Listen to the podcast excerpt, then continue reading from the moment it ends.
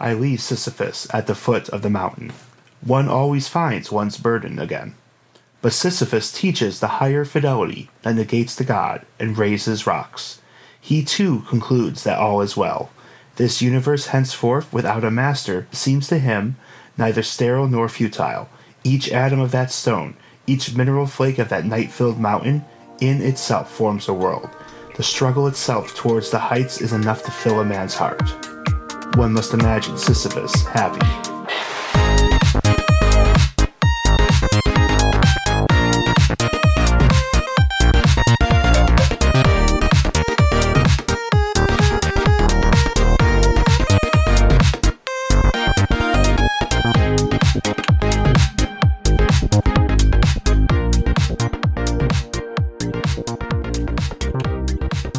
Welcome to Backlog Dialogues, the podcast where we dig you out of your backlog before it burrs you. I'm John, and joining me as always are the Thanatos and Megara to my Zagreus. Well, that leaves all kinds of questions. It's Jared.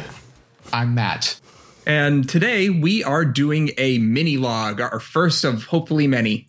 So now I'm sure our listeners are wondering what the fuck is a mini log? Of course, the biggest stories we're doing here, like Kingdom Hearts, which we just finished, those are huge projects that go through weeks and weeks. And we figured, well, there's other stuff we want to talk about too.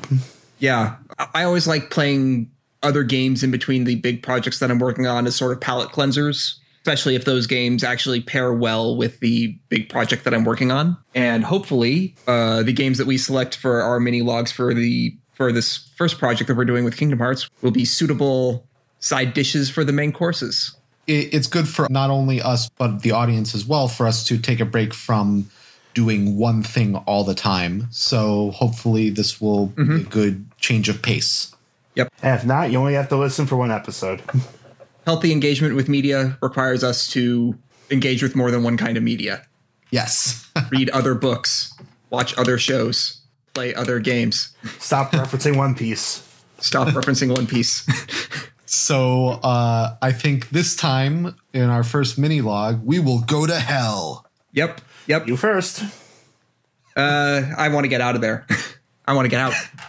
Well, everyone wants to get out. Problem is, once you're there, what can you do to get out? Pick up a really fucking cool sword. Get some boons from the gods. Keep on going up. Slash your way through Elysium. Date everyone. Date I, So- sorry, sorry. yeah. So if if you haven't figured it out yet, uh, or if you haven't played played it yet, we are talking about Hades, which is a game by Supergiant Games, which is one of my favorite small uh, smaller developers. I'd say they're I guess they're not AAA, but I'd say they're A. They're they make really good games. they are an indie developer that makes most AAA games look like garbage, in my opinion. They really are. I mean, I I've been in love with Supergiant Games since Bastion, and everything they've made is gold. a lot of Supergiant games have a very distinct visual style. Um, they go for a 2D look, but it's also not like a pixel style that you might get from a lot of other indie developers. Like they have a high fidelity art style that's like a mixture of cartoony and not cartoony. It's great. And I've just come to expect, uh, you know, user experience and game mechanics polished to an absolute mirror sheen Mhm. from from Supergiant Games. Yeah. because you know, Bastion was, in my opinion, one of the best action RPGs of of of its time when it came out. Mhm. And Transistor was a really interesting kind of pseudo turn based RPG in a lot of ways. That was really interesting as well. Mhm. And Pyre was a weird take on NBA Jam. Uh, yep.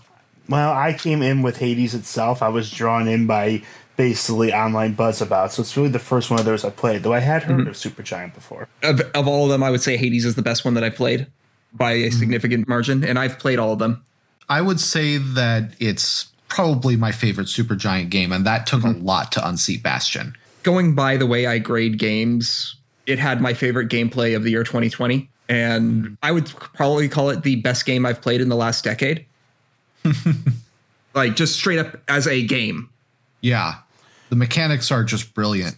Well, they certainly put all their effort into it. I mean, Hades spent a year possibly more. I don't know the exact time frame. In early access on Steam, so mm-hmm. they were constantly iterating and working on it, even Yeah. if people were testing it for them. that iterative style was really beneficial to them. They were able to get a lot of feedback and they were able to incorporate a lot of elements that they didn't even have originally planned. Like fishing was something that just came out of early access feedback. But another thing that was nice about the early access period is that Supergiant did all this amazing stuff without crunching and in fact forcing their employees to take vacation. Yes. The reason why you should support Supergiant is not just because it makes very good games, but because they are a very good company to their employees and to their customers. Before we talk about anything else about Hades, if I want to tell you to just go play this game right now, those are my two big reasons why you should play it if you haven't played it. It's a great game and it's a great company. So I think with that, we should probably talk about the concept of Hades, I guess, uh, narratively, but also mechanically, because one of the great things about Hades is that unlike most roguelike games, they actually found a way to work the game mechanics to actually advance the narratives rather than kind of just leaning up against the fourth wall and deciding not to keep the game mechanics out of the narrative like so Sure. many do. Sure. Well, it's very it's, it's it goes for a very simple idea. Uh, it's, let's go into roguelikes. The idea of a roguelike usually is that the game, the run is the is the whole thing. Like you get as far as you can, and once you're what's over, that's it. You've lost. You lose your progress. You lose you lose your anything you collected in terms of items or abilities that the game has it, and then you start over once again with a new randomized run. I'd like to interject in real quick. I know that there's a big debate in circles that about the difference between roguelikes and roguelites. The most important distinction between that is that roguelikes are more about the permadeath and roguelites are more about the persistence between runs. But ultimately, if you care that deeply about that distinction, play other video games. the overall conception of Hades is that we have our main character Zagreus, who is the son son of Hades and therefore the prince of the underworld. A wonderful deep cut because Zagreus is actually an obscure piece of Greek mythology. Yes, he is an actual figure from Greek mythology. He came from earlier writings, ones that didn't survive as well, and he ended up conflated with other gods and mystery cults. So he's very close to a blank slate, yet still has elements that you could treat with things such as rebirth, which fits it very well here. Because Zagreus, he wants out of hell because it sucks there. I want to know what his mystery cults are like. That sounds fascinating. Yeah, but at the very least, this version of Zagreus, hell sucks, and he'd like to leave. Mm-hmm. But it doesn't help is that his dad, three times his height, just belittles him constantly. He's Oh, yeah. very much an asshole. the only good thing in the underworld is Cerberus, and everyone else is a dick. Good boy. Cerberus is a very good boy. Pet Cerberus every time. Yes, you can pet the dog in Hades. Many people are happy to know. I think I saw an article about how they had to do a whole amount of technical wizardry just to get petting to work to begin with. It's a tough animation with a big dog. Very I big do enjoy that it is canonical that only Cerberus's left head likes pets. I think that's part of the technical challenges is like it looked wrong to for based on the perspective to have Zagreus pet the other heads. So it's just like we'll just say only the left head likes pets. It's Cerberus. He spends all day just sitting at his master's side at, on the stone floor, or you can buy him a nice doggy bed with once you're unlocking stuff. Or guarding the entrance to the underworld, which is what Cerberus's job actually is. He's so good at it. You can't see a single thing wrong about it, no matter how many times you can bribe him to leave. So uh, Zagreus is kind of going through a rebellious phase, I suppose, as many young people do, including young gods. we get a bit more of his backstory and why he's doing what he's doing as we progress through the game. We'll talk about that a bit more during the spoiler section. What we know at the start is he's reaching out to the the Olympians. They appear to be ready to speak to him, and they send their their support, their boon to him. Yep. Uh, the game actually opens up in a very smart way. It puts you right at the start of your first run, gives you a boon right away, teaches you the rules of the game, while it also introduces you to the premise of the game. and then probably kills you within ten minutes. Yeah, I I'm pretty sure I died very quickly on my first run, and actually I got super frustrated early on. It took me a while to really get to the point where I was like, "Oh shit, this game's actually brilliant." It's actually kind of funny because when I first started, I specifically remember louts, which are the big uh, fat enemies in Tartarus, actually gave me a little bit of trouble. And now I'm, Oh. I'm at a high level. I'm just like, "Pff, louts. Yeah, like that. That's kind of my experience. Was uh, until I learned how to dash, and actually like how good dash attack was. I was just slowly going around hitting a button every now and then and being like, what is this game? do not do that. Actually use dashes. They're amazing. And even in like I remember I once listened to a commentary of two of the creators watching a speed run. They even call the louts the the most common early run ender mm-hmm. because these big fat things that just suddenly bolt into your face. So yeah, And occasionally they're shielded so they sometimes absorb your hits. The game will unload all of its mechanics to you entirely through the game. Like it teaches every single thing that you can do in the game without giving you a single tutorial. And the other thing that like I really admire about it and that I'll keep coming back to is that this game, if you do what the game is asking you to do, will make you good at it just by playing it. I've not played a video game this good at teaching you how to play it. It's crazy.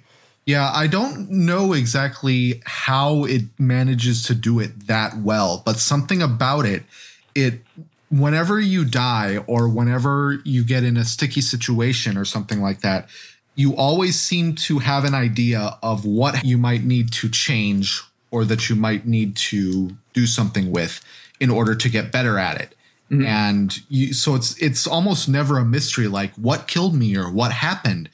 And so you will always think, oh, if I did this, I could dash through this and and or dash towards this enemy instead of away from this enemy or something like that. And you will every, every single time, even as you get really good at the game, you learn something new when you fail.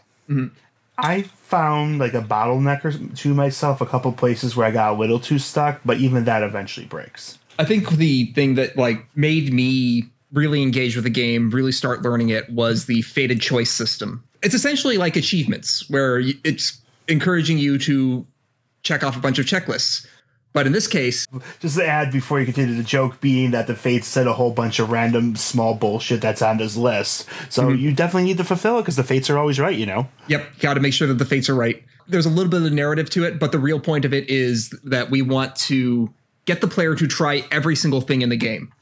Because the way the game te- teaches you how to get good at it is encouraging experimentation. I don't remember how long it took me to actually get my Hades brain, where a sizable portion of my brain is now just dedicated to thinking about Hades runs after playing Hades.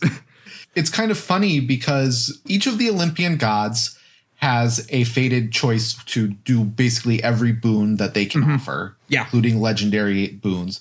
There's uh there's also duo boons which combine the powers of two gods, and there's a faded uh, a fated or a fated quest for using all of those. There's a faded quest for using all the legendary boons. There's a faded uh, quest for using all of the different Daedalus hammer upgrades that you can Yep. get for each weapon. And you have multiple weapons to pick from, and you unlock the weapons gradually too. Yeah. The game unfolds in a very satisfying way. Everything that it gives you the right kinds of currency to unlock stuff. The main things that it gives you are keys, gems, and darkness that each interface with different parts of your home base in the underworld. Like keys unlock new things. Darkness let you power up your character's main abilities, which is like one of the way progression is saved. And um, and gems let you play house in the House of Hades. Yep.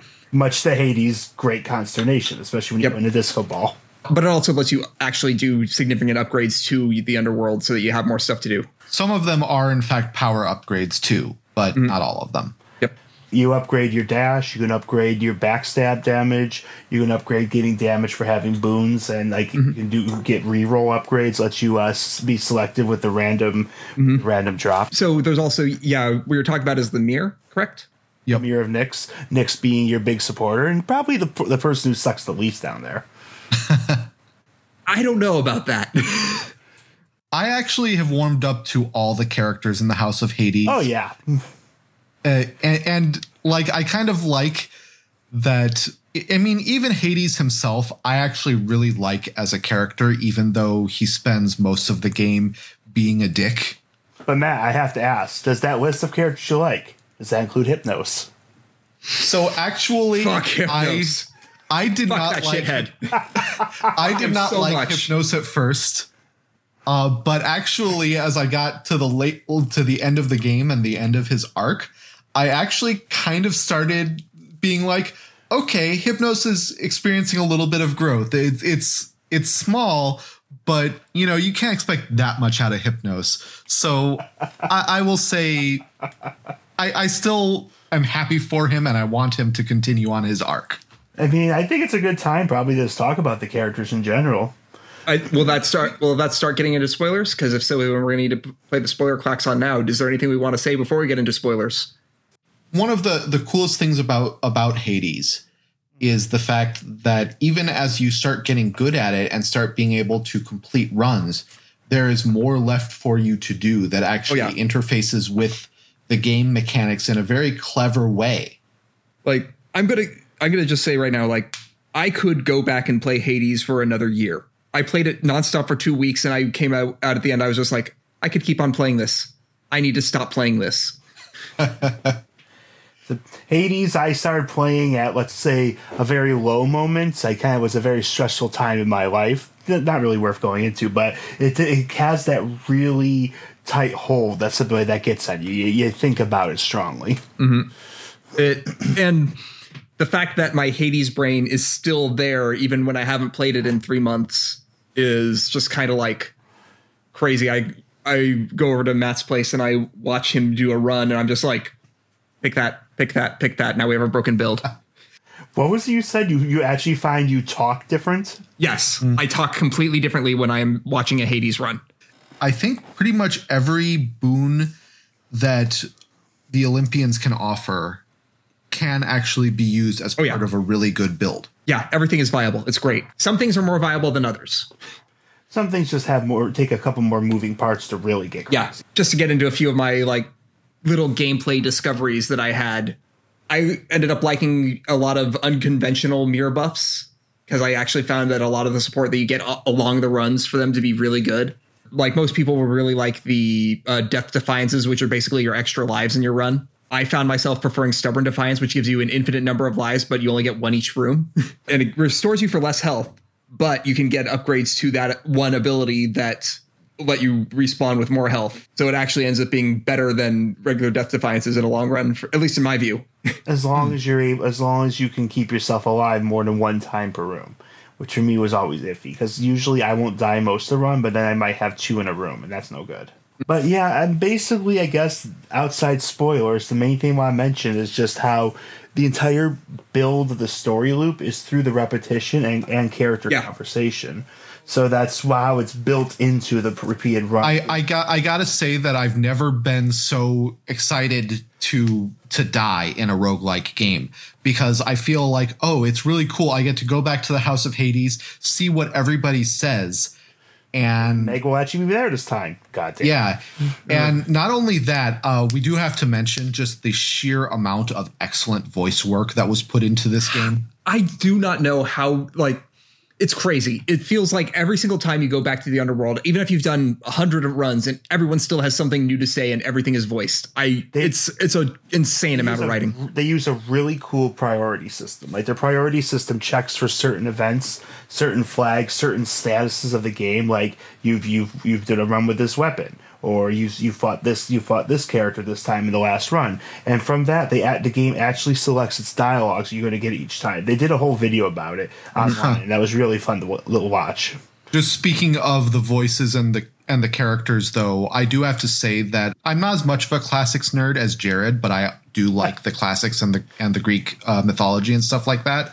But I do think that the depictions of the Greek gods in Hades are hands down the best depictions I've ever seen in any visual media. They're And just the- brilliant. And to walk to walk officially into the spoilers, what was your original term for Zagreus, Matt? Uh, didn't I say uh, disaster bisexual? Yes. And with that, I think we can definitely get into the characters. Okay. From this from this point on, there are spoilers. Warning, Spoiler alert. warning, Spoiler alert.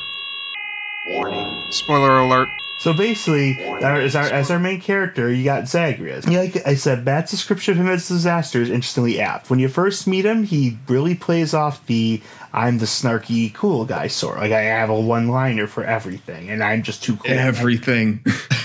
He's insufferable, I swear. Yes, but it's really the funny thing is, is you can really see beneath that after a bit. Zagreus is a character with no self esteem. Well, he kind of so like now that we're in spoiler territory, I kind of understand where Zagreus comes from after uh, seeing a lot of uh, basically his past with the House of Hades. Oh, yeah. Because of the fact that he, he wasn't any good at doing the things his father expected of him. And because of that, Hades kind of tore him down at every opportunity. Yeah. Well, Zagreus is small for a god. Like I said, Ha- like I said, Hades towers over him two to three times his height. They describe him as not really having like an inborn power. Nothing that's like, like say how Hades is god of death, or you know Zeus is god of the sky and lightning. Yeah, the the rumor is that he's partially mortal because I believe Persephone herself was the product of uh of a affair between Demeter and a mortal. In this version, yes, that is uh, unique to the game, but that is what they describe there. But he doesn't know that because he doesn't even know his mo- who his mother is originally. So I will say that like um you a lot of this does unfold over the course of the game. You learn a lot about why Zagreus is actually trying to get out of the underworld. Like the initial impression the game gives you is that you're going up to the surface because you're going to hang out with the gods because that's what all the gods are telling you is going on. But then over time you realize, oh wait, no, Nyx has actually told Zagreus. Uh, well, no, no, a narrator tells Zagreus Yeah, that that his that his mom is Persephone. Yeah, a narrator. It's just like in the, one of the most ri- ridiculous fourth wall breaking scenes I've seen in a while. You have a flashback to Zagreus like looking through his dad's stuff when no one was there, and then the narrator's calming everything, and then he finds a letter on the desk signed Persephone, and the narrator said a letter in his mother's own hand. And Zagreus like, what? Narrator's like, oh shit. Yeah, the, the narrator accidentally lets it slip.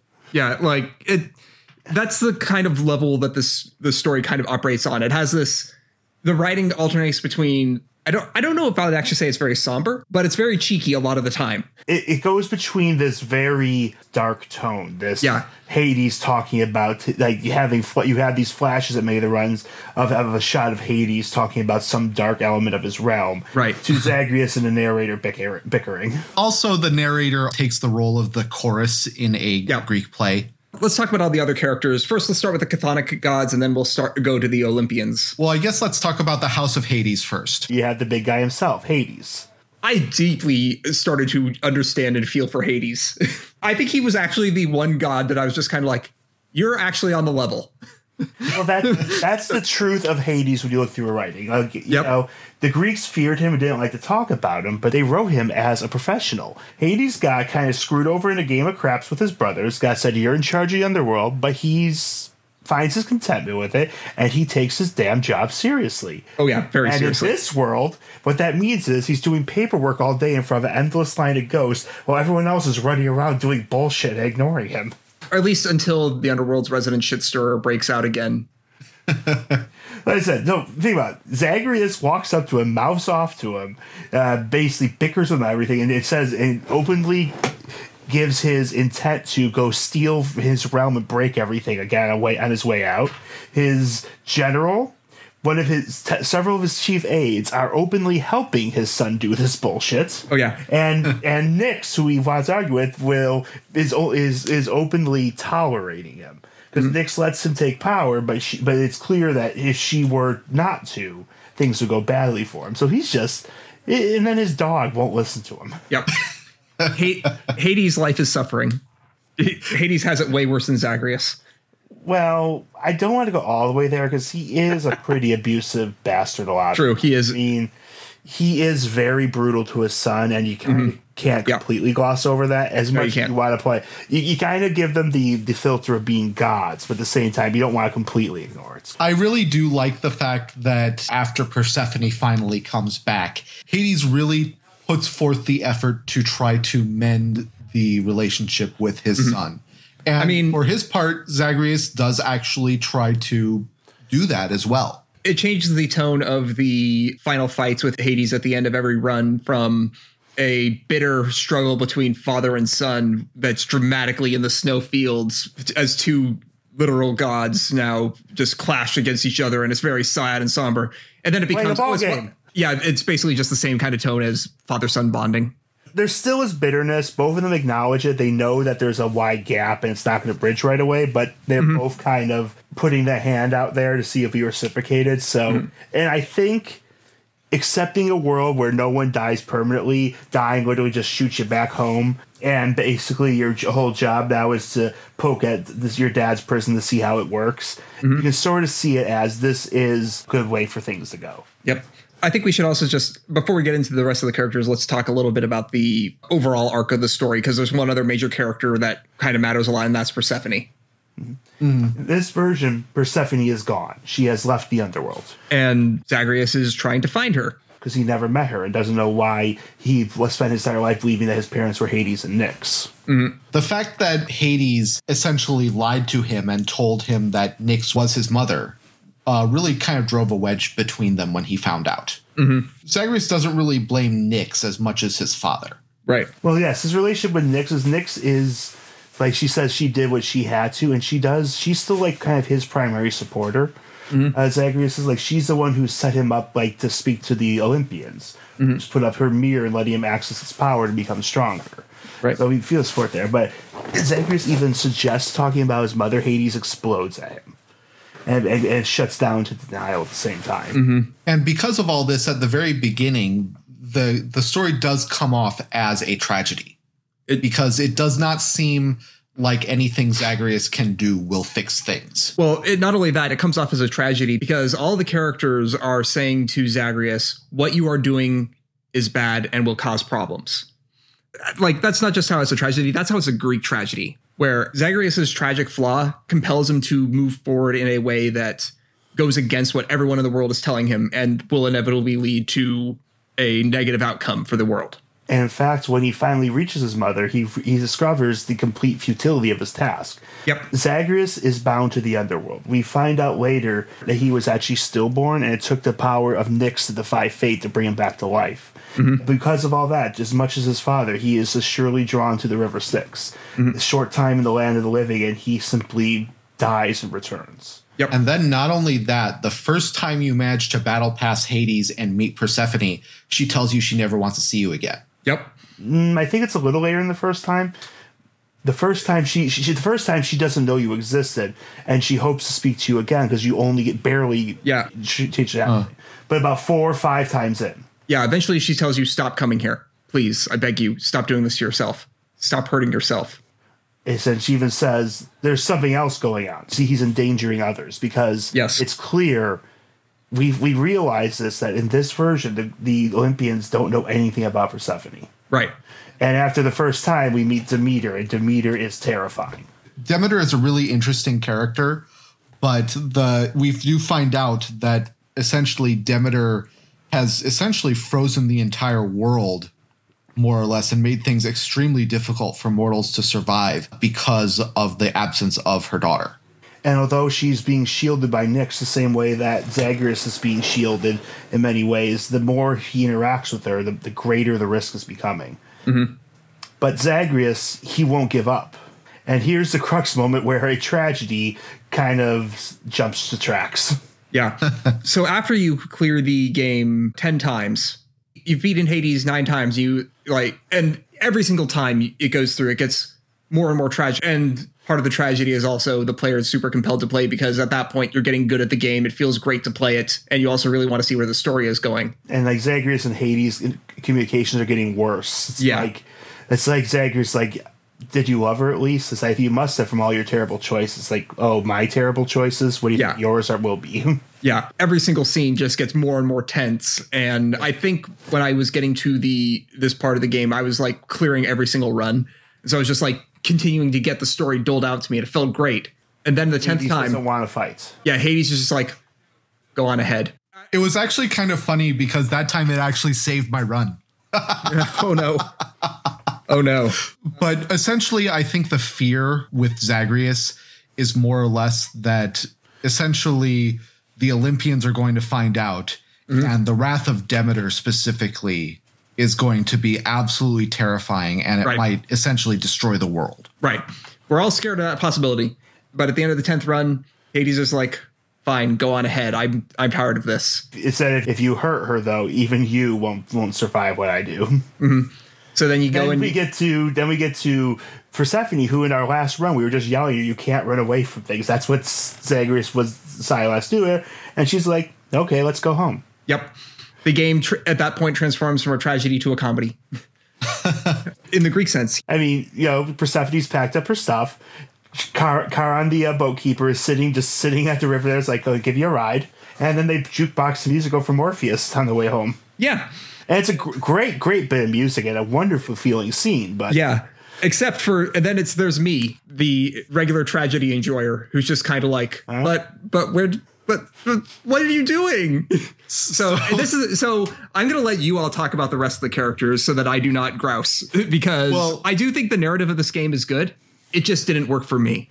well, I, I will say that my theory about this, and I can understand why it wouldn't be for you though, mm-hmm. is that I think what they're trying to do is kind of pull a you know basically if you talk out all your problems and if you trust trust trust people you can you can overcome these these tragedies but not only that it's a question of i think they're trying to subvert the idea of oh, yeah. greek tragedy Well, yeah, part of the point about telling myths is that when you retell a myth from another culture, the things that you change are what your culture values the most.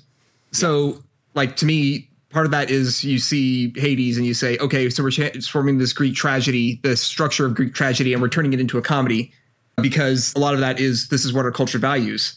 But at the same time, I'm also kind of like, but it also is kind of hinting that our culture is not capable of dealing with tragedy.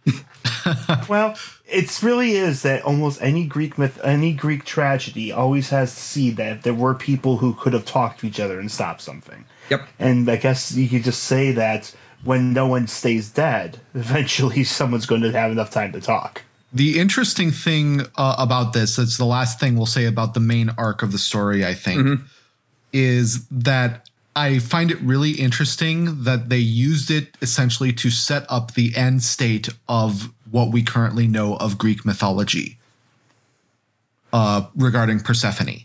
So essentially, Persephone's big plan to reconcile the House of Hades with the Olympians that occurs at, after in the post game, more or less, essentially involves telling them a whole bunch of things that ends up being what we currently know as the story of Persephone in the uh, from Greek mythology in the modern day.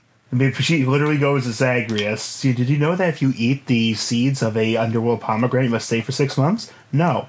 Yeah, well, they probably don't either.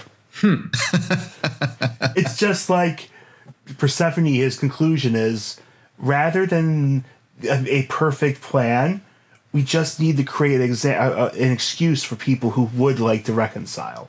And you know Yeah. that kind of gets you into a cheerful comedy farce, but Well, no, the, the point where it becomes a farce is once you've started clearing the game so many times that ga- that the narrator runs out of things to say about the story, it just becomes lines like, and then Zagreus got hit by a car or something like that. yep.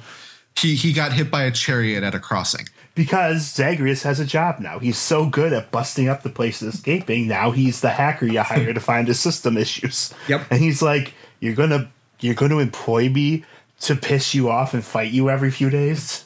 yeah. sure. Yeah, that, that's Zagreus the finds a idea. happy, Like, happy salt. So, like, yeah, it's like, there's a very good reason for that. It's because the game is really fun and we want to keep on playing it forever. Yep. But overall, I think it's just really clever that they they mm-hmm. basically wove the idea of the roguelike not only into the main story mm-hmm. uh, and you know made its mechanics represented in the story, mm-hmm. but they also wove it into the post game and the post post game story as well. Like Hades whips together a sort of magic punishment thing, which lets you increase your difficulty. Uh, yeah, the extreme measures. Oh, wait, no, that's Act just of one punishment. of them. He, uh, yeah, The path to punishment. pact of punishment and like that's just increase your difficulty level with by putting all these various things and it's like that's another cool system that the game introduces once you've had your first clear And if you do it good enough, a skeleton will give you a statue of himself. oh gosh Yes, and in the game, and the fated choice even says that what Skelly gives you is a worthless trinket. so So I think that's a good thing to start talking about. I really just want to talk about the other characters. yeah let's talk about all the other characters let's so let's go through the underworld let's talk about skelly since you just brought him up Yep. Skelly's great. He's this inexplicable, Punching bag. weird Br- Brooklyn talking character. Looks like a, like a skeleton enemy. He's there as a kind of a little tutorial because he appears on his own screen. You equip a weapon, and it kind of shows you what your different attacks are, like a little uh, keyboard map. He's your- and you beat the crap out of him while he cheers you on. Yep, he's your striking dummy. I like how nobody can explain who he works for or how he got there ever. Who, okay, who is he? It felt like his story was actually trying to do something. And then it just goes like, no, he's just a skeleton. No, no, he might be Schlemus, the the, the boat captain. Okay. Skelemius. Skeleton. Yes. Yes. If Zagreus like threatens not to beat him up anymore, he'll tell you who hires him. Okay. Oh, funny. It's it's Charon. Because Charon, the silent boat keeper and the toughest son of a bitch in the underworld, is your ally. Yeah. Unless you steal from him. Yeah. Don't steal from Well, Charon unless you want to have a really cool boss fight. Even even then, it's kind of funny because Hermes is like, "Oh yeah, you uh you beat Charon. He was really impressed. He's not even mad." I guess now we're talking about Charon and Hermes then. Well, Hermes falls under the Olympians, but he's the one who knows a bit more. Like he's mm-hmm. always.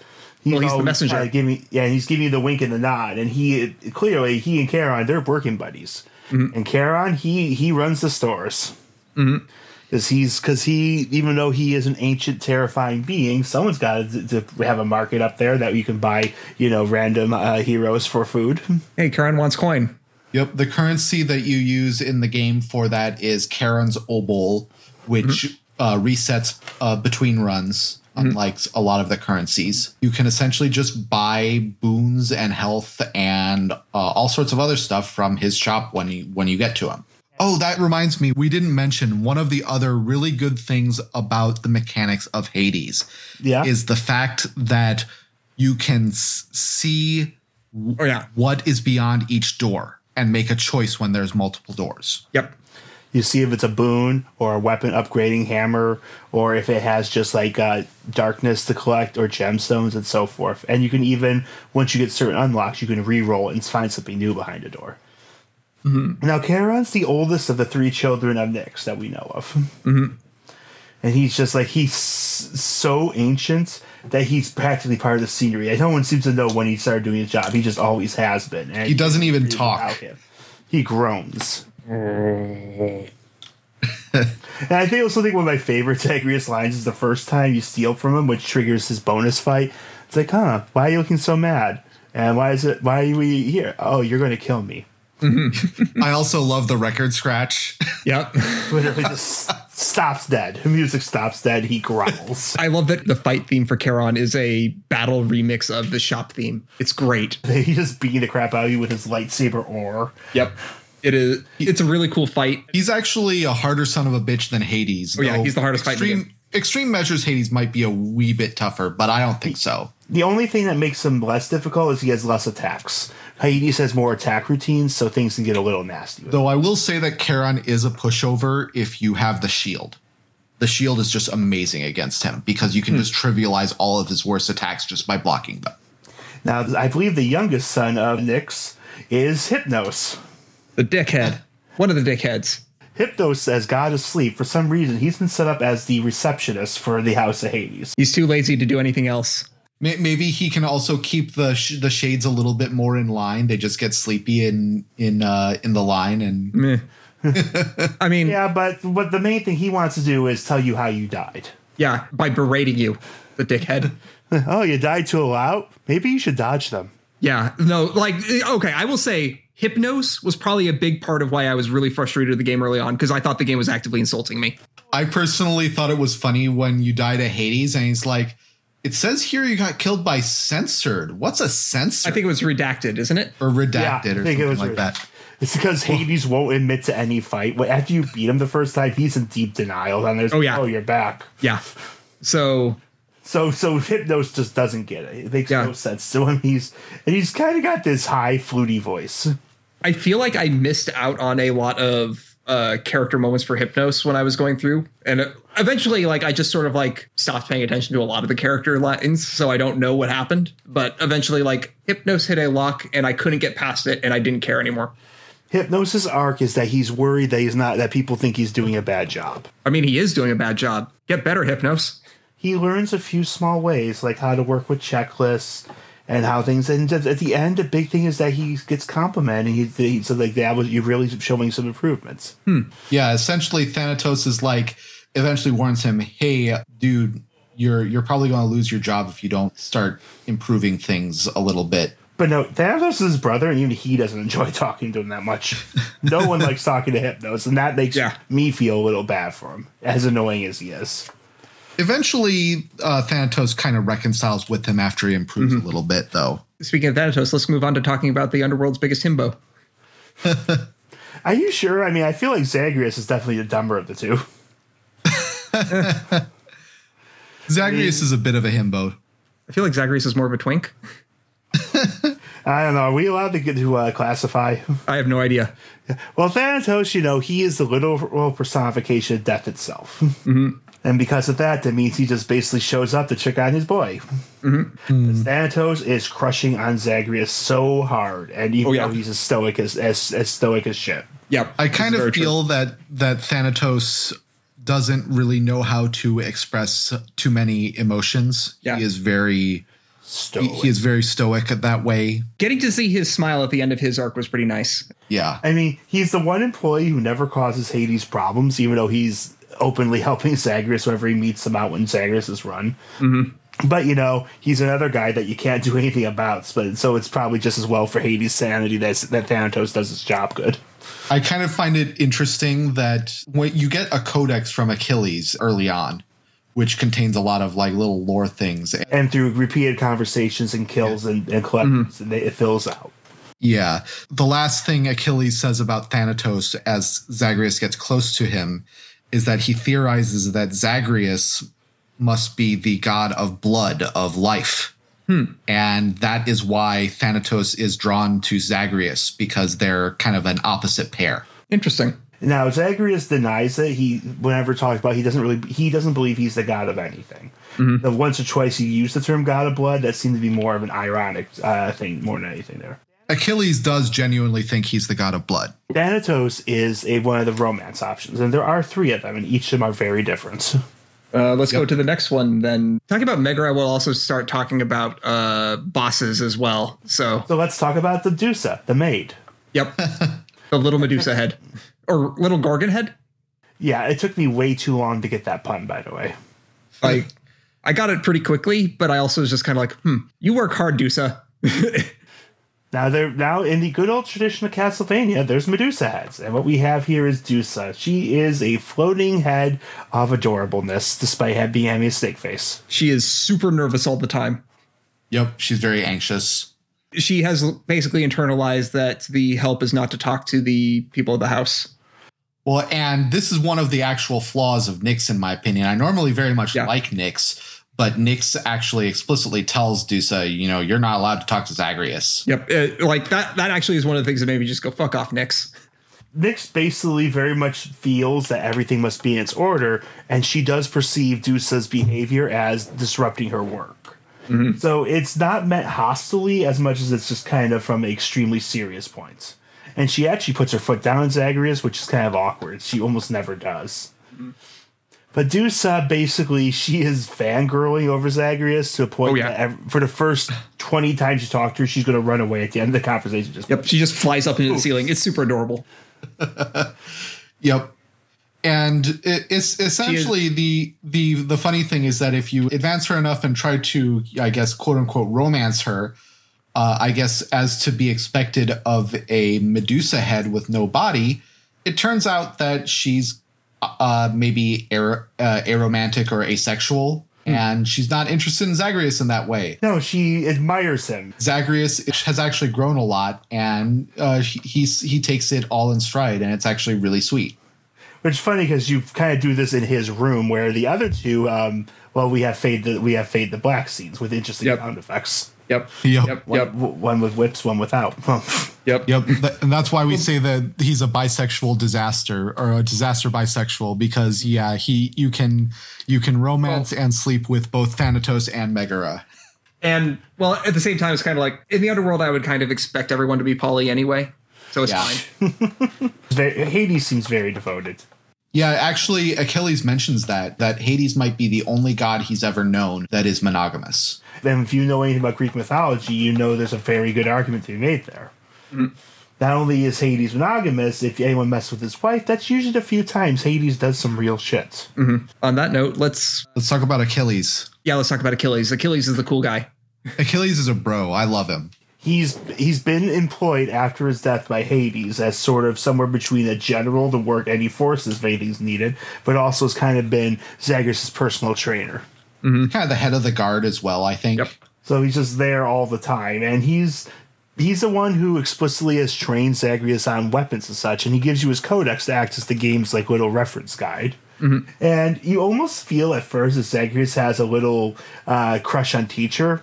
It's it's a lot more mild than others, but it, you kind of feel it for a bit. But then eventually in, in Elysium, you find Patroclus. yeah, you find Patroclus, Achilles' actual boyfriend. And Achilles is explicitly says, you know, like I'm flattered to Zagreus, but my heart already belongs to Yep. another. Yep. And it's, I know a lot of people were gratified because there's this really ugly tendency towards Achilles in the Iliad to talk about him and his close friend, hmm. Patroclus. And Greek mythology was not afraid of that of the concept of, of you know of male romance. In fact, mm-hmm. Greek society was very was had a lot of uh, pushes to it. And mm-hmm. so I know there are often people, especially who would like to see more representation, who can get frustrated when you always just get this this almost cowardice here. And Yep. Hades, let's be clear, Hades does not hide this at all. It is Nope. absolute like Achilles is mourning a love he thinks he'll never see again. And in mm-hmm. Elysium, in paradise, Patroclus is a broken shell of a man alone. I really liked that they were not afraid to explicitly make Patroclus and uh, Achilles to be lovers. I said it's a Zagreus and Thanatos's. It's it's a their storyline between each other is them both like accepting feelings for someone they had never realized before, and then we have this story which is the reunite a love, and but you have other types as well. I mean, because another character you could save is Orpheus. Yep. You you commute his sentence, correct? Yeah, basically he was being so mopey and not working as a musician for Hades after his death. Hades just kind of threw him in jail or something like that. You let him out Orpheus is really easy to troll. because because as we said, Zagreus was a part of the mystery cults, and the Orphic tradition is one of those. And has some really good gag writing. Zagreus spends all his time telling Orpheus the most bullshit stories possible. and Orpheus absolutely believes it and writes songs about it. It's great. I love it. Orpheus is probably my favorite inhabitant of the home base underworld. I thought it was really funny because at some point Dionysus just is like, Oh, yeah, Dionysus "Hey, Zag, it." Yeah, Zag, we, we we're going to get uh, Orpheus. You, And that- why don't you tell him you're Oh, like related to me or something like so that? uh, actually, the same okay, now person. now now it's kind of funny that you're bringing that up because Dionysus also has a lot of mystery cults about him, right? Oh, absolutely. It's a complete in joke. The fact that the idea is one of the most current versions of, of, of Dionysus and Zagreus is that Zagreus was a born son of Hades, murdered by Titans. And then Zeus fed his heart to one of his lovers, and that became Dionysus. And so, the, so Dionysus and Zagreus come up with this stupid idea together. That's what it really is. and tell Orpheus. Orpheus believes it and writes a whole hymn to Zagreus. Yep. Zagreus' misery and the Hades' great amusement. Because at this Yep. point, like, oh, if less people think we're related, I'm happy. and, and, so good. and, and Zagreus can't convince Orpheus otherwise. Like, oh, you're just being modest. You told Yes. me all these amazing stories. Uh, like And, and, not only that, Orpheus is such a sad sack that his girlfriend, who he who he blew it with, and everyone knows Orpheus' story, doesn't want anything to do with him right now. Mm-hmm. She's living her best life in the lake of fire. Like she's that, that guy there. Now you get him to reconcile, and it's not bad, but that's one where it didn't feel quite as satisfying to me because she seemed perfectly happy. let's uh, go on to the Olympian gods now. Oh, they're they're the standard set here. You got Zeus, Poseidon, Artemis, Ares, Athena, no Apollo, strangely enough. Uh, Di- Dionysus and Hermes, and then Demeter after the first time you reach the surface. And I think I oh, and Aphrodite. if we were to have an expansion to Hades, I think Hephaestus and Hera and Apollo would be pretty natural ideas for more boon granting gods. It's almost worth going through them quickly, like just by their basic concept. Yep. Zeus is Zeus is incredibly arrogant. He's Yep. you know he's the to- he's a top dog. He thinks he's the best, and he's so magnanimous. He says he wants to forgive Hades for their little feud. Mm-hmm. Boy, Hades gets mad at that one. Oh yeah, because Poseidon's the cool uncle that no one Well, like, like- might take because he's and it's also kind of like both both Zeus and Poseidon are real dicks about it to Hades when they're the ones that are probably more culpable in the whole fight to begin with. Oh yeah, I mean, Poseidon wants to be cool uncle, but you can even hear from the other younger gods that they can't quite take him because he's just this broy surfer who's trying to show awesomeness. Athena's the the serious, uh, intelligent one, a little cocky there. Is Athena the first one you meet, or is Zeus? Yes, Athena is a guaranteed first meet. You cannot meet Zeus on the first run. Okay. Athena is the first you meet. She's kind of the one that talks to you most on your level, but she can be just as pissy as the others if you slight her. Mm-hmm. Aphrodite is flirtatious, is not wearing anything. Yep. Artemis is an awkward nerd. I, I I don't know if I would say nerd, but she is very antisocial. Yeah, when she starts talking about her friend who turns into a bear. It's actually kind of dirty there. If she she she gets kind of almost tsundere about things if she I- thinks that you're being friendly. So a side effect of my Hades brain is that eventually I just sort of like skip through all the god talk because I'm just like get to the boons, damn it. but well, af well, Artemis wants to talk to her friend Calliope, who turns into a bear, and how the fun adventures they had together. cool. Yep. If you do that enough times, that's when her lock eventually goes. Ares is creepy friendly. He loves your bloodshed. He just really wants to get into it. And He's he never he never seems to get angry except when any of them get angry if you slight them. And he's just like he's this guy that you kind of feel your skin crawl that he approves of you. I really think Ares is a really cool depiction of of uh, Ares in general. Because while the Greeks hated Ares and made him a dumb thug, and the, and the Romans thought that Mars was just the coolest, so it's more interesting to see this kind of creepy guy.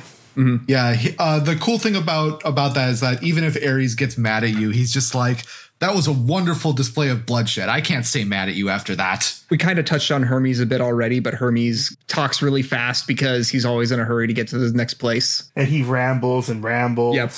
Hey, cuz. Di- Dionysus is a frat bro. He is 100% the broy guy. It's like, dude, I can't believe you did that to me. I thought Hey, yo, were Zag, man. Zag, buddy boy, let's go get a beer. Or no, he wants wine. He wants wine. Dionysus wants wine. Give him some, give him some nice nectar. Mm-hmm. Demeter is just the. Isn't it Demeter? Demeter, You know, yeah. I, yeah, I guess so. To use the old terms, is she's the crone. She is super cold in more ways than one. She's completely in her winter aspect. We never see the goddess of the harvest, only the of the of the winter seasons. Mm-hmm. She's cold. She doesn't like talking about others. She's willing enough to help, but she always goes back to how like th- like you freeze. That's on you. Yeah, she is very haughty. She sees herself as the only competent one out of all the Olympians and kind of sneers at all the others. She also has the best cast. Yeah, well, yeah, she, she gives us better. This version of Demeter is actually treated not as one of the children of Kronos, but was a chil- child of a separate Titan, which is why hmm. she's older and she's almost primal in her way, and it's part of what Interesting. adds extra terrifyingness. Mm-hmm. Yeah, so I think that's all the Olympians, right? So, So- let's go through the different layers of the underworld now, I guess. Yep. First off, we're in Tartarus, and in Tartarus, well, we got some stuff to meet here. This is the lowest of the low, where the wretched souls are kept. I don't think any of the enemies are all that interesting down here apart from the bosses at the end. Well, we can meet Sisyphus here. Yes, Oh, yes. believe me. If if, if Camus thought that Sisyphus was happy, uh, Supergiant thought Sisyphus was ex- uh, just an ecstatic, happy uh, like Cobra. can it, wasn't Supergiant completely unaware of the myth of uh, Camus' uh, myth of Sisyphus uh, Yes, poem? the myth of Sisyphus, the idea that you can find joy in absurdity, they actually weren't aware of this. They just concluded that either this character was going to be completely stark raving mad, or he's just going to be this happy guy that carved the face into the boulder and now it's his best friend. Give Nectar to Bouldy, get a boon. Bouldy gives some really good boons. It's funny because Sisyphus is an ultimate villain. The, the things he does, and he does hint at, like in myth, they are unquestionably horrible things he did. But uh, other than the fact that he once stuffed Tar- uh, Thanatos in a sack to stay alive longer, they don't they don't cover it. Though he does mention, you know, I was a bad guy. I deserve to be down here, and I'm happy here. Do you want to talk to Bouldy to uh, go through your your problem? I've never actually gotten a boon from Bouldy. Is there? a You need to give for you that? need you need to give Boldy a nectar. I give I give Bouldy nectar every single time, and I don't Yes, get. but uh, you do. You get a one percent to something. You have to look into your list to find. You get like one percent attack boon, one percent speed. oh, funny. That's It's funny. it like it doesn't say that you get it. It's just it, they stick it it. into your inventory uh, behind the scenes. It's cute. Oh, that's Bouldy's kinda great. funny. So yeah, but I always give give Bouldy a nectar when I see see Bouldy. But yeah, I I actually like the version of Sisyphus that we have. Mm-hmm. I guess you know, like it's one of those questions that you know, do people deserve forgiveness? And it really does seem like Sisyphus has, in fact, changed from his days as the Knave King. But he still is going to be keep pushing that boulder up a hill for the rest of eternity. But the funny thing is, is the his whole scenario is he's been he's been sneaking breaks because you're causing so much shit that he's not being guarded as carefully. but even though you can even commute his sentence, and he's still happy to stay with Bouldy. Yep. And he just tells you at one time, you, you do understand I'm joking that Bouldy's real, right? Did he hear you get that conversation? I did not get that conversation. Holy shit! I did not then, realize but this. then Zagreus like, "What are you talking about? Bouldy's your best friend." Uh, you're right. I'm just kidding. And you just like question the end. You don't know how What? serious he was. That's funny. but it's it's but pretty Bouldy, great. Bouldy's great. Yeah. But yeah, at the end, no, no, Sisyphus was He- kidding. Bouldy's- Bouldy really is his. buddy. Bouldy's real, right? So the question is, who is who is the most sane? There is the question. Speaking of not quite sane, let's go talk to the Furies. Well, when your when your existence is to get punishment on traitors, murderers, and and spies, you're going to be a little bit crazy. the most stable of the three is Megara. But she's the only one let inside the house, so Yeah, yeah. She you, she's also uh, she ends up hanging out in the uh, home base as well, and you can. Uh, she's also a romanceable option. I would say she's probably the most toxic romanceable option.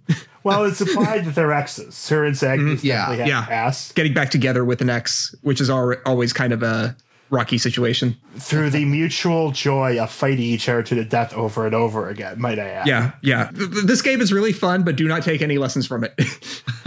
And and and judging from sound effects, their relationship involves some whipping, which Yes. could be healthy, except for everything else we see. I mean, so long as everything is consensual and they have and they exercise safe words and all that, it's fine. Yep. Uh, but again, no one can die. He'll just go back into the pool, so Yep. maybe they don't worry about it. Meh. Me- Megara is actually the the first time you meet her, you will probably die. Yep, she is the first boss. Yep, she is the first boss. And the bosses have enough fast, brutal attack routines that they're going to whip you around. Especially since you're probably going to be low on health when you reach her the first time. I don't remember how long it took me to get past Megara. You were pretty quick, as I recall. It took me several runs. You seemed like the third or fourth. Okay. Um, But yeah, so Megara has uh, some pretty nasty attacks where she rushes at you, and uh, she doesn't give that much warning. But eventually, you start to learn to to read them. She also has some some attacks where she follows you around and you know uh, does uh, AOE's on the ground in various patterns that you can try to dodge a certain way. And pulls up Things like wretched, that. wretched enemies as, Yep. um, as she has a lot of adds. Um, like, and then after you've cleared Tartarus enough times and have a lot of uh, wonderful conversations with Megara. Alecto shows up. He Like- gets fed up and calls in the sisters. Yep. Yep. Alecto is, is a so psycho.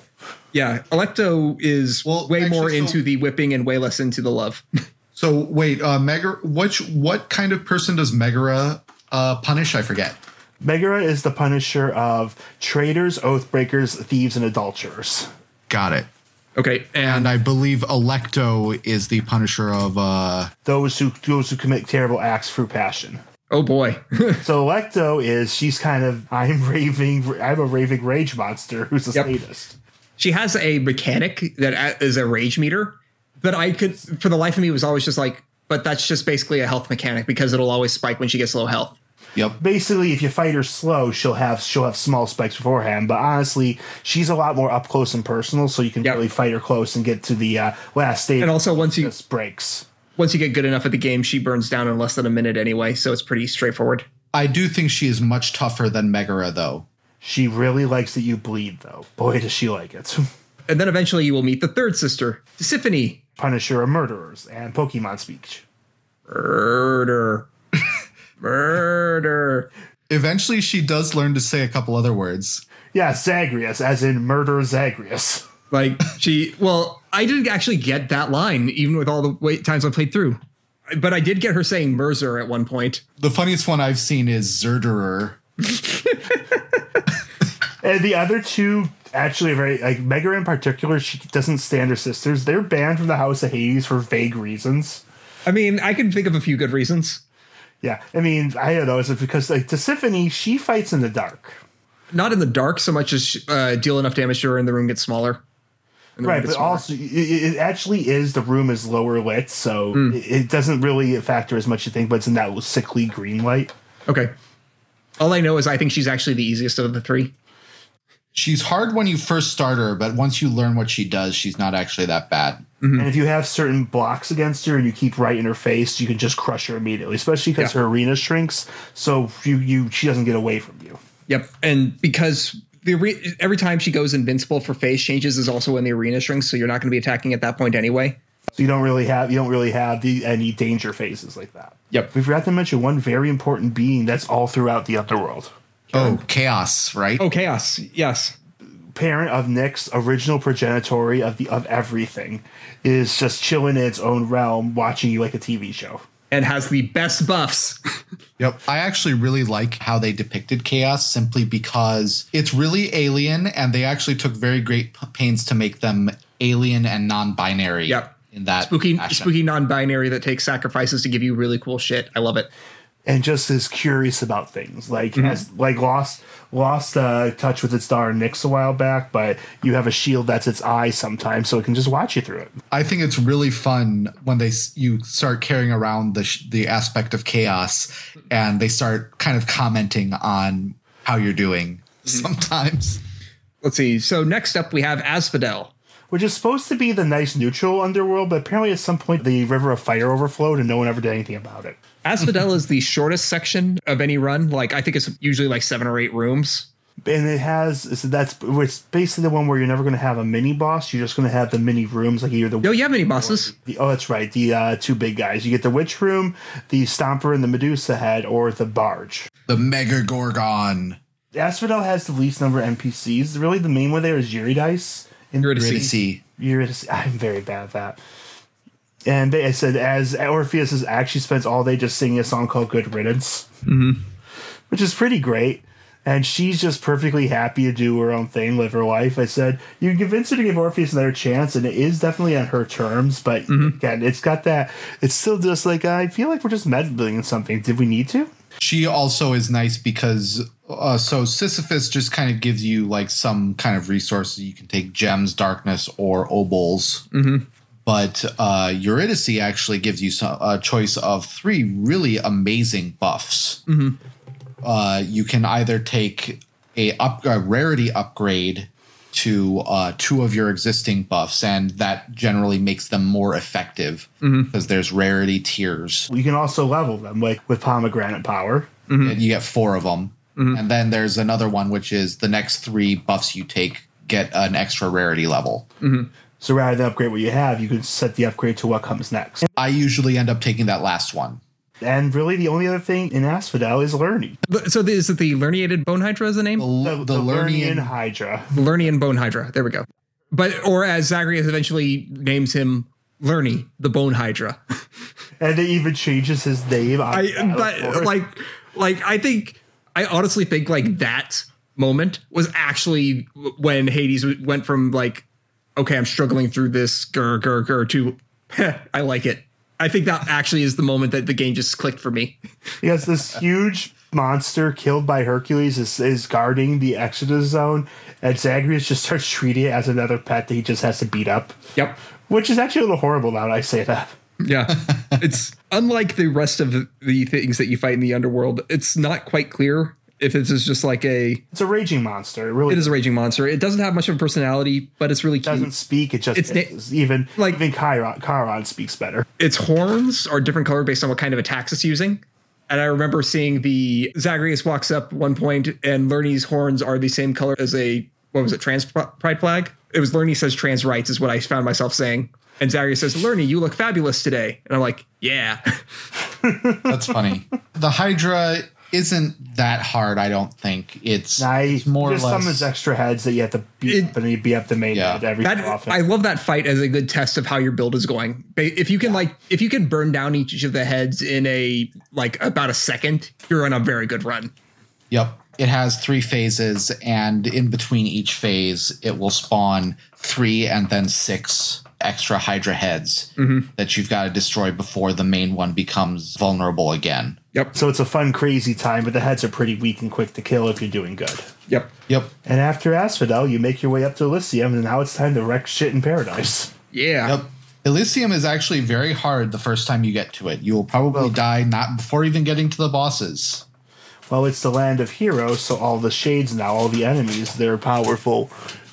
They're pow- they're just powerful uh, warriors and heroes of their time. So actually, the enemies here are actually starting to get kind of interesting. The you have the various forms of warriors: the great spears, the great swords, the great shields, and the great bows. And they all poop out a little soul. When you defeat them, they all drop a little soul, which will go for the the nearest discarded weapon and try to respawn with full health. Mm-hmm. And so you've got to get rid of the souls. And sometimes the souls have armor too, and there's just so many things around it dropping on your head that you, you just absolutely swarm around. Yep, and they have quite a bit of health, especially the shielded variety. And also, the shielded varieties also have extra moves, which are hard. I think before we talk about the, the boss characters that we care about in Elysium, let's first quickly touch on Patroclus. So Patroclus is, as we said earlier, the lover of Achilles. Who basically died to force him to, eh, to force Achilles' hand during the Trojan War, if you know anything of the story. Right. And he is very tough to break through too.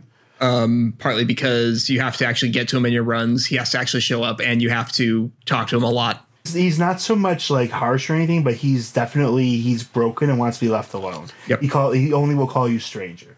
We actually find out that he was not meant for Elysium. Apparently, they consider his death heroic enough, but Achilles had made a deal for him. That's why Achilles works for Hades. But it me- but it still leaves them separated. He gives the best buffs of all the NPCs His buffs either refill your lives if you're using multiple death defiances, or gives you 50% health increase on a stubborn defiance respawn, which pumps it up to an 80% respawn get- or he'll use stronger abilities of other, items. He can buff your attack, he can buff your cast. and it lasts for ten rooms, so it makes it most of the way through the final zone. And he can also give you a very powerful healing item that heals you for 30% uh, health every time you enter a new room. So this is also one of the only places where we have a mini boss that is actually interesting to talk about, which is Asterius, the bull. The bull of Crete, the Minotaur, They call him the Bull of Minos, but yeah. he's all of those things. Yeah. He is a big armored bull carrying a cool axe and he kicks all kinds of ass. He's really cool. He's my bro. He definitely belongs here. Asterius actually gets along pretty well with Zagreus on his own. oh yeah. I definitely love the understanding that Asterius and Zagreus come to. It's just kind of like, yeah, these two, these two can get along. It's nice. They know what's up. The person who doesn't know what's up is fucking Theseus. Fuck that guy. Fuck that guy so much. This is so funny to me because of what Theseus is. He was Athens' ideal hero to the point they actually started rewriting things to make him even better as a hero. If you actually look at all his actions, and he's this, I'm just going to flat say he's this intolerable cock. And so it's really fun because they he's literally the heel character of the of the game. Well, he is the face. He's the face, but that's why he's also a big dickhead. He's just this huge pompous shit who would call you nothing but a blackguard and mm-hmm. spawn. Yep. And he just always will declare how you're nothing, how he's hero, and he and his noble brother Bull will defeat you. Because Asterius comes back, if even if you face him in the mid boss. And Asterius is loyal to Theseus completely. This is actually a really good boss fight because when you first reach it, you will not be able to win. Oh yeah, I died my first couple times to him. Theseus fights a lot like the soul, like the soul enemies, only he's nastier and quicker about it. He is the skill boss of this of the set. Yeah, like Megaera and Lerny can be easily taken down by a decent enough build, and their patterns are pretty easy to learn. Theseus is the one that actually is like, Are you good at this game yet? This is the first bottleneck, the first one where I felt like I didn't know what I was doing wrong, that I was losing. Yeah, so essentially what happens is that you have to fight Asterius and Theseus at the same time. Asterius does all the same things he does in his mini boss, but now he has Theseus backing him up. Usually, my strategy is to take out Asterius, then Theseus. Yep. But I know some people do it the other way around, and some people prefer to do them uh, evenly. So it, it depends on my build. Usually I'll take down Asterius first, but sometimes if I get a build that I'm like, heck yeah, I can do this, I'll take them both down at the exact same fucking time, and it's fucking amazing. And but but here's the thing: like Theseus, he's the only person the whole underworld doesn't seem to get it. Yeah, he is. He You cannot talk him out of his mindset. You you he will never ever feel like feel bad that he lost. He's just always going to win the next time. And even and even when he brags Queen Underworld returns is, and you say, "Well, that's my mom," he's like, "You're lying. Stop lying. You're a liar." never meet your heroes, uh, Yeah. Zagreus In says. fact, Zagreus likes him at first, but he absolutely can't stand Asterius, other guy. Yep.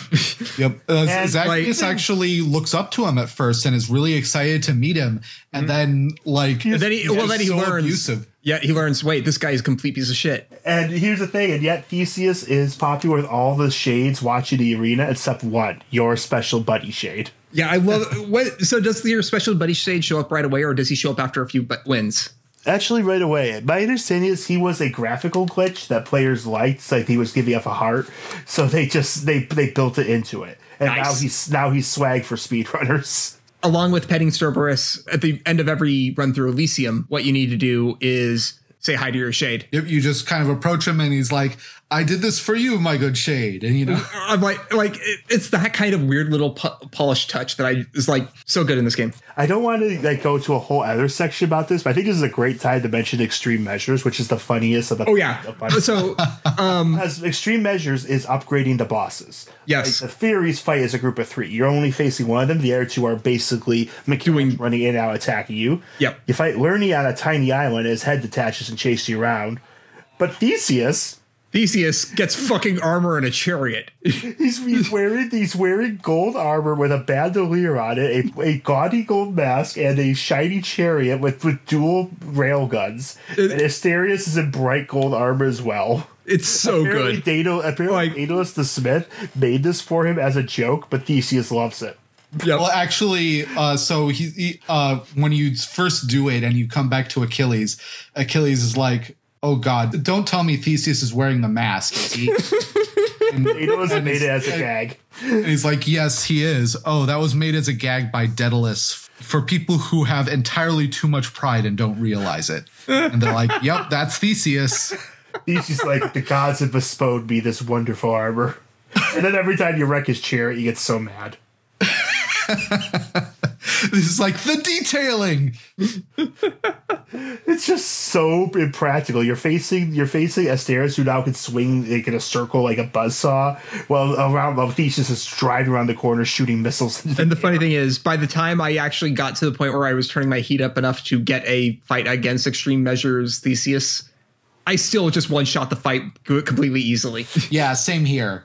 I, I I actually find extreme measures Theseus not actually that hard. Nope. The so uh, fun. so and also extreme measures Asterius has a big spin move, spin whirlwind move. Yeah. But more importantly, whenever he does a leap attack, he makes a pretty big shockwave. So you can't like just like sit there and wait for stick him. and move on it. Like so the normal attack this Asterius is stick and moving, you have to keep away from him now.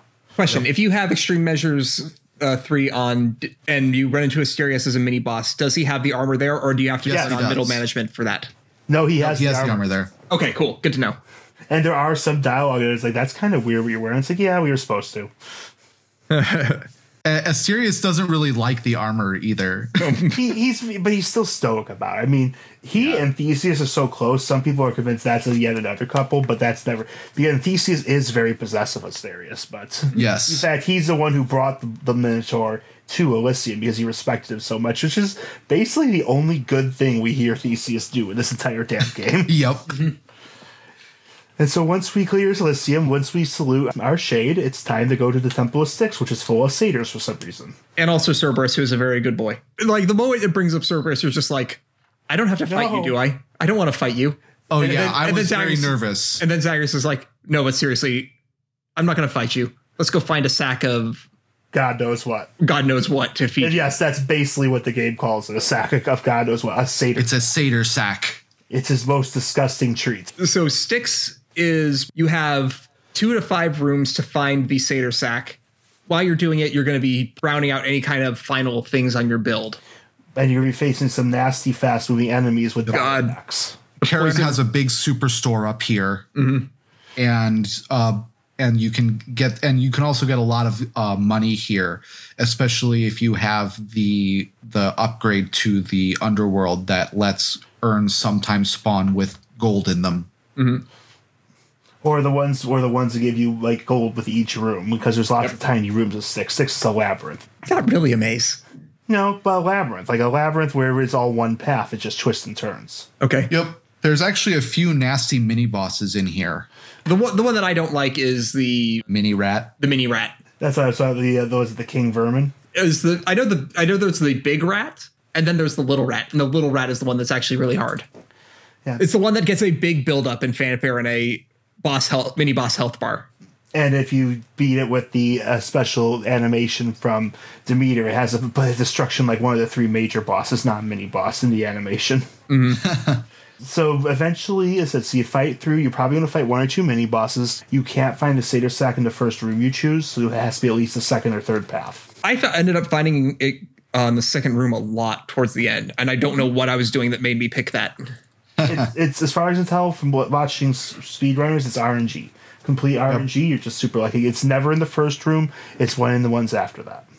Yep. So then uh, once you find the satyr sack, And then they and then they already talks about how Dread Cerberus decides to go have a snacky snack for today. yep. Cerberus, uh, that, like Cerberus Cerberus vanquished. vanquished his hunger. Yep.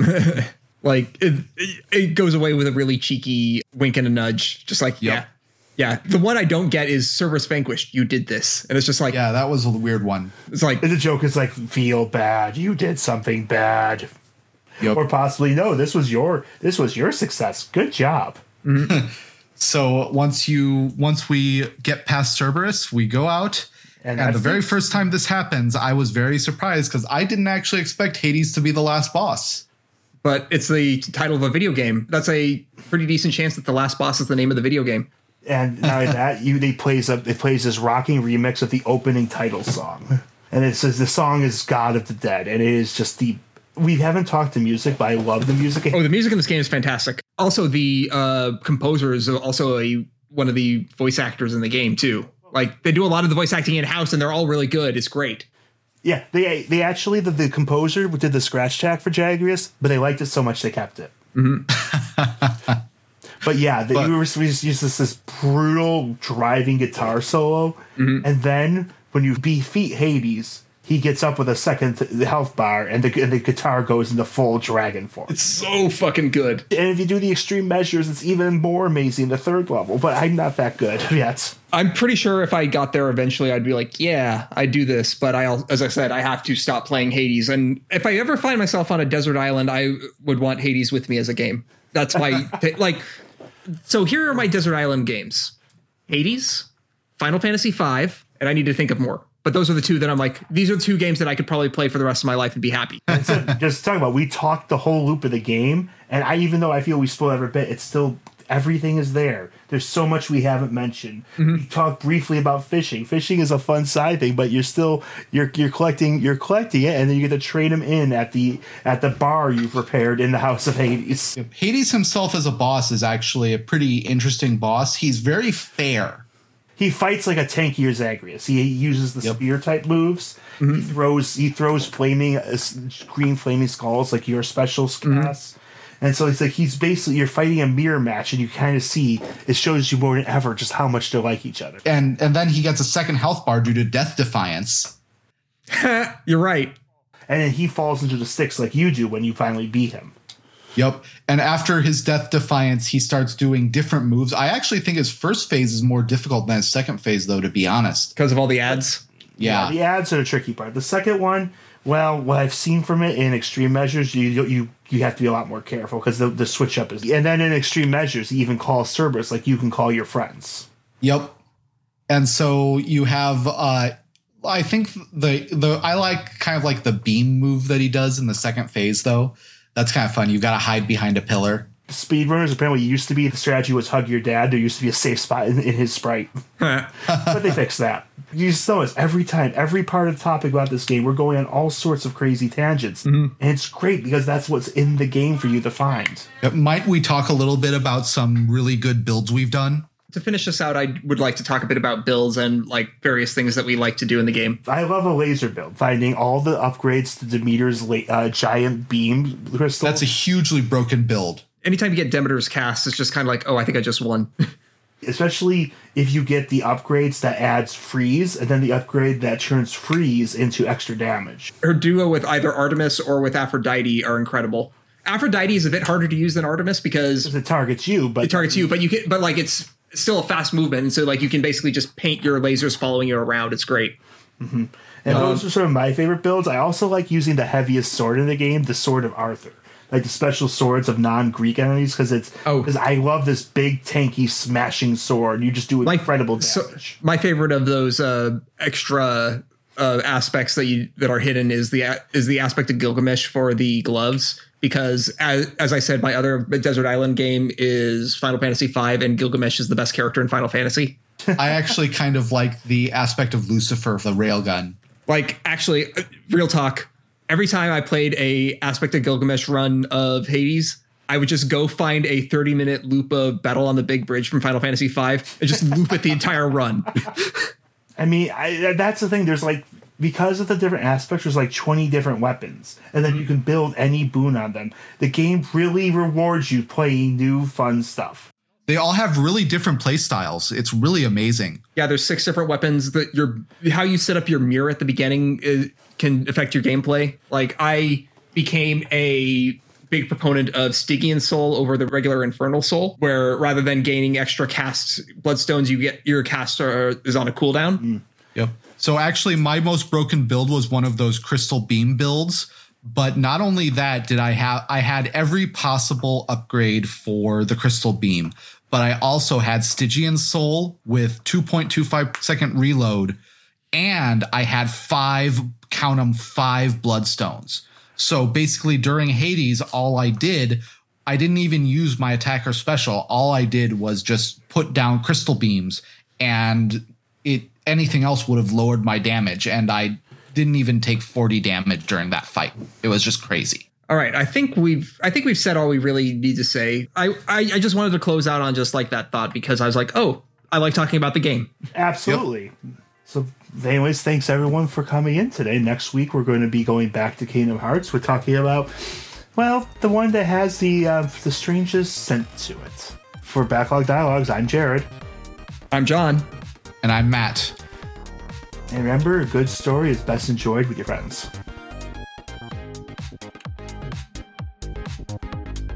Thank you for listening to Backlog Dialogues.